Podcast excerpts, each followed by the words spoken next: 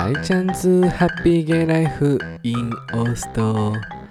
ラリルレロラリルレロララララライタララリルレロうーん、イエスイエス世界中の皆さん、おはようございます。こんにちは。こんばんマンゴーセニョリータ。私、銀河一、エッティナ、ゲイの大ちゃんでございます。イェイイェイウォーウォーってことで始まりました大ちゃんズハッピーゲイライフインオーストラリア。略して、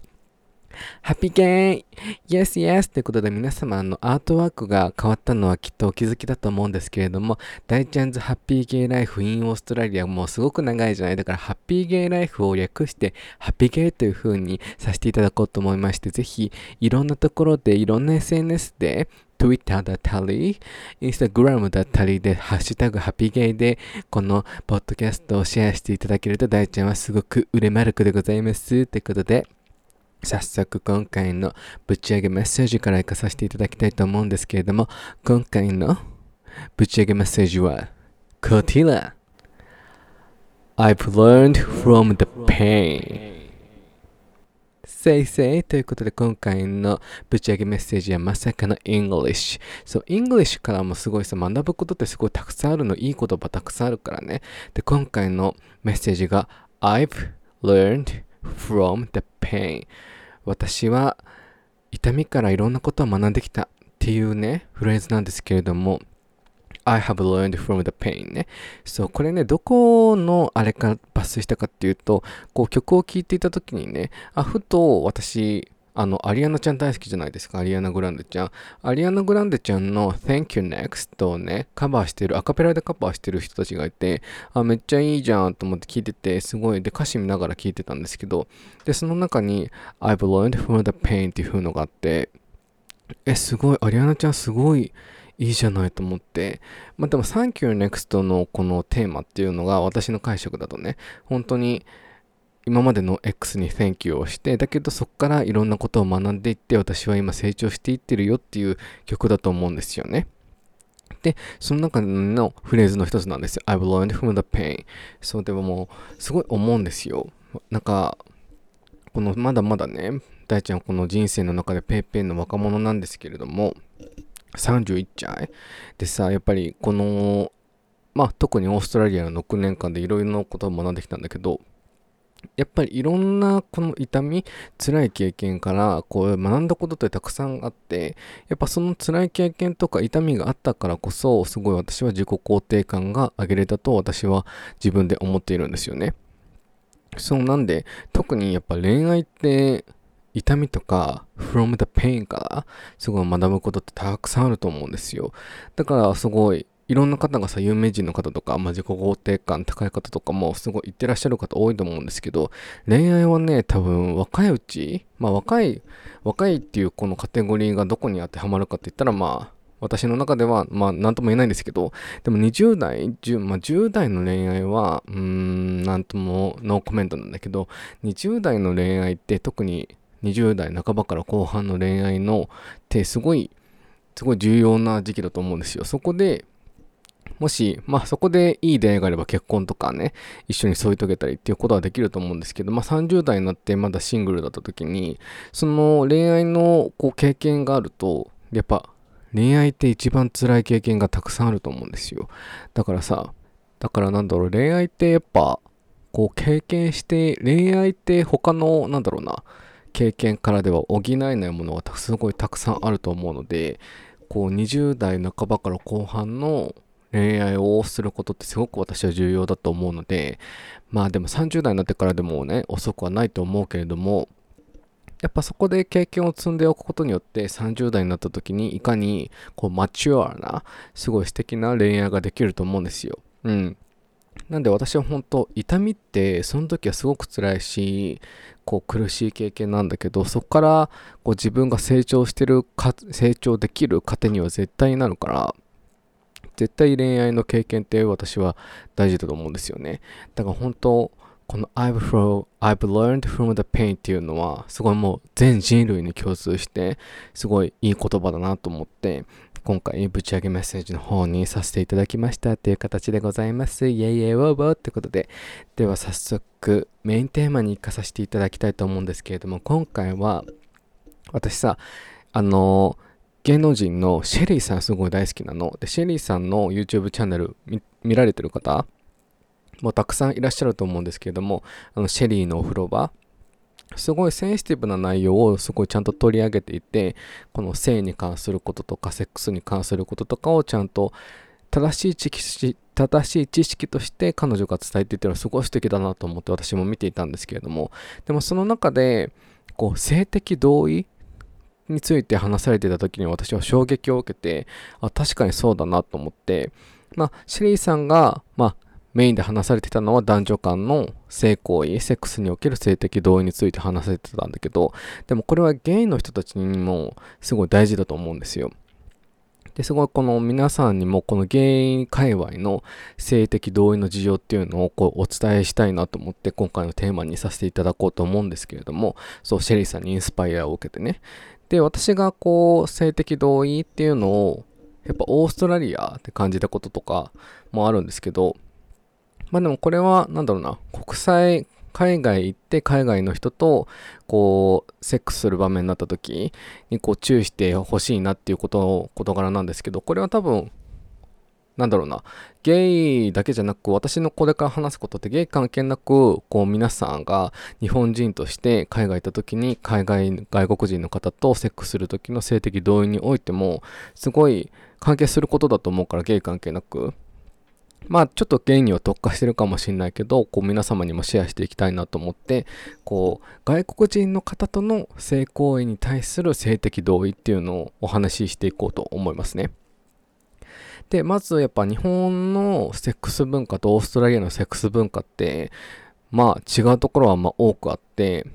まあそれは多分、こうアジア人とウエスタンの人の間でのやっぱりセックスの、このなんだろうな、基本とか基準っていう違いも絶対あると思うんで、やっぱり性癖がまず多分違うと思うんですよね。まあ、全員が全員そうじゃないですよ。私が経験した中で、私のこのゲイとしての性的行為の中の経験として、やっぱり、ちょっと変わった性性癖の人もいるし、ちょっと乱暴なセックスが好きな人とかっていうのも、まあ、大々的にいたから、私も若干は経験はあるんですけれども、そこについて、まあ、もう注意した方がいいと思う。そこについてのまず理解はちゃんとした方がいいと思うんですよね。彼らがどういったセックスを好むのかっていうのを、人も一人がね、もちろんそうじゃない人もいますよ。ちゃんとこうジェントルなセックスをしてくれる人もいるけど、たまにはこうちょっとラフなセックスも好きっていう人もいるし、そういうのもちゃんと知っておいた方が絶対いいと思うんで、でもそれってやっぱり彼らがセックスについてすごい正直なところがね、いっぱいあるので、でもちゃんと正直にも言ってくれるし、そこは何だろう、日本人とちょっと違うところなのかなって思いますよね。日本人はやっぱ自分の性癖をきっと、こういうプレイが好きだとかっていうのを隠されてると思うんですけど、まあ、いざそういう性行為になった時に僕こういうことしたいんだよねって言われた時にそこでやっぱ性的同意があると思うんですよね。それはゲイもストレートの方も一緒だと思うのででも私はそれはなんか1ミリでも0.1ミリでもやりたくないって思ったことは絶対断った方がいいと思います。絶対に。自分、やっぱセックスってお互いが気持ちよくなって楽しまないと私は意味がないと思うので、だから絶対1ミリでもズレがあったら断った方がいいと思うし、その人とはまあパートナー関係だったらちょっとお別れした方がいいと思うし、もし体の関係だけの人とか、デーティングアプリで出会った一夜だけの関係の人とかは、もちろん絶対断った方がいいと思うんで、で、やっぱオーストラリアでやっぱゲイっていう人種って、ゲイって特にセックスに正直だからさ、だから本当、セックス大好きな人多いし、オーストラリアはね、特に。まあ私も別に人並み以上に性欲はある方だから、だけどそこでやっぱ違うなって思ったこともあるし、辛い経験もあるし、苦い経験もあるから、で、すごいやっぱグイグイなんですよね。お、白人系の人ってきっと。うん。まあ、特にゲイの人は特にそうだと思うんだけど、いいじゃんいいじゃん、やろうやろうやろうよ、みたいな。いざこうセックスしたする立場、まあ、こうデーティングアップでやろうよって言われて、すごいやっぱタイプだとするじゃないですか。タイプだけど、まあ、こういうプレイが好きって言われた時に、あ、でもタイプだからだからやりたいな、みたいな思って、いざ行って、やっぱり自分が気持ちよくないセックスだったら、もちろんそれは絶対断った方がいいし、タイプだったとしてもね。そこでやっぱね、こう、グイグイされても断る勇気っていうのは絶対必要だし、そこで、ああ、分かった、みたいに冷たくされたらそれだけのもちろん人間だし、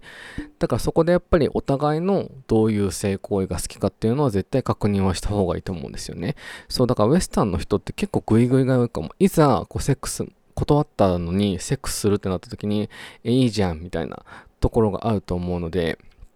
特に一番多いのが多分女性も多いかもしれないけど、ノーコンドーム。ノーコンドームを好む方が多いので、ゲイは特にね。で、やっぱいざ、コンドームしたいんだけどって最初言ったけどメッセージでしたのに、やっぱいざ、こう、セックスするときに、えー、ノーコンドームでもやってもいいみたいな。気づいたら外されたりとかしてる時も絶対あるし、私も経験があるので正直。それは絶対に守った方がいいし、それはやっぱり、お互い性行為をしたいんだったらお互いをリスペクトしないといけないところだと思うのでもしそういうノーコンドームっていうリスキーなセックスをしたいならばそういうリスキーな恋が好きな人とやればいい話だからでそこで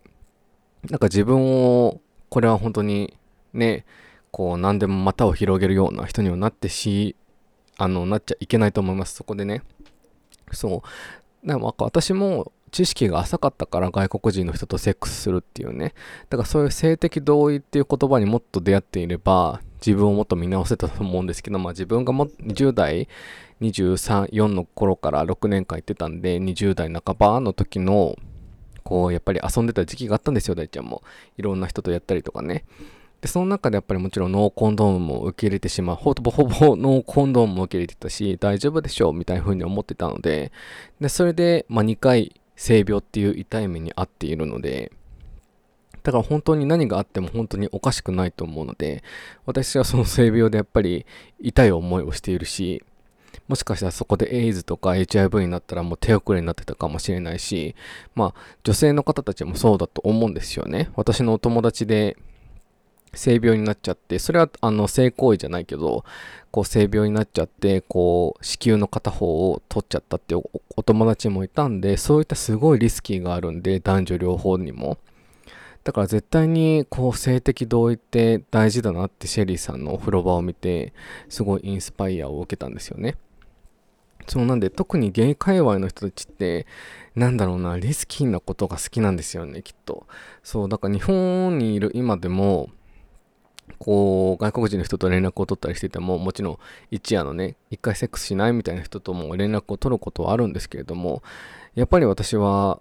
自分を安売りしてはいけないっていうテーマに、今はこのね、このセックスライフっていうのはやっているので、それは本当、性病2回になって、お母さんにそれを話した時に、すごいもう怒った顔で自分を安売りするのはやめなさいってすごいもう言われて、本当に自分の価値を下げてしまうことだから、そこにおける性的同意ってすごく大事なので、で、本当にやっぱアジア人と Western の人たちって多分、その between、between Asian と Western の人たちって特にやっぱセックスについての考え方が違うと思うから、もちろんアジア人としてこうウエストの人とセックスしたいならばそれについての向こうのセックスライフセックス文化について知っておかなければいけないし理解していなければいけないしでも向こうのウェスタンの人たちがセックスアジア人としたいってなった時はもちろん向こうの人たちも理解をしないといけないからそこでやっぱり性的同意ってすごい大事もしパートナー間でそういうインターナショナルなカップルの人だったらもちろんそこはちゃんと話し合わなければならないし本当こうゲイ界隈でももしもう男女あのストレート界隈でも全然デーティングアップで一回ぽっきりのセックスする人たちは全然いると思うんですよ。ゲイ界隈なんで特に多いんだけどね。私も含め。そう、だからそこにおいて性的同意ってすごい大事だから、絶対にこう確認することは絶対必要だから、まあ、これは本当現関係なく国際関係の性的同意っていうのは絶対に皆さん今後こう、もし海外行かれる方、日本で海外の方と出会える方いたら、絶対にこの性的同意っていうのは絶対確認してください。自分を守るためにも。だし、性的セックスってお互いが気持ちよくならなければ意味がないので、うん、自分が我慢するのって意味ないと思うので、この性的同意っていうのはすごく大事だと思って、今回のメインテーマにね、制させていただきました。そうなんですよね。そう。なんかやっぱり、うーん、オーストラリア行って、こう外国の人とね、私は関係も持ったし、セックスもしたし、そこで学んだことがこれこそね、I've learned from the pain ですわ。わ、うまい私、超うまいんだけど、やだなということで。そうなんです。こういう痛みからいろいろ学んでね、こう、セックスについても、なんかやっぱこういう、シェリーさんのいいところって、こういうセンシティブな内容をちゃんと捉えてるところがすごいいいと思ったので、私もそういったセンシティブな内容をちゃんと堂々、堂々とというか、皆さんにお伝えできればいいなと思って、その今回の内容なんて特にゲイの方たち、こう外国人の方とセックスしたいなっていう人たち、関係もしたいなって人たちにすごいいいテーマになるかなと思って今回のね、メインテーマにさせていただいた次第でございます。イェイイェイウォーウォーってことで今回のメインテーマはここら辺で締めくらさせていただこうと思います。チュンチュンチュンってことで最後に、あ、もう終わらせていただこうと思います。どうもどうもどうも、何このテンションみたいな感じなんですけれども、そうなんでね、今回のメインテーマ終わらせていただこうと思います。では最後に皆様、大ちゃんの SNS のフォローぜひよろしくお願いします。インスタグラムの方が、大ちゃおみ0520、大ちゃおみ0520、スペルが DAICHAOMI0520、ツイッターの方が大ちゃおみでございます。そちらスペルがインスタグラムの方と一緒でございます。で、E メールの方もございます。そちらが大ちゃおみ 0520-gmail.com そちらは、あの、スペルはインスタグラムの方と全く一緒ですので、あの、SNS のダイレクトメールもしくは E メールの方でぜひ感想と質問とこんなこと話して大ちゃんっていうことがあったらぜひ、あの、本当 LGBTQ 関係なく海外のこと関係ないことでも全然大丈夫なので皆さんもぜひ送ってくださいませ。でプラス大ちゃんの YouTube チャンネルの方も皆様ぜひ登録の方よろしくお願いします。そちらがぶち上げチャンネルぶち上げチャンネルでございます。ぜひチャンネル登録の方よろしくお願いします。ではでは今回はここら辺ででは皆さんあげな。ぶち上げな。1週間はお過ごしくださいませ。ぽいぽいきーん。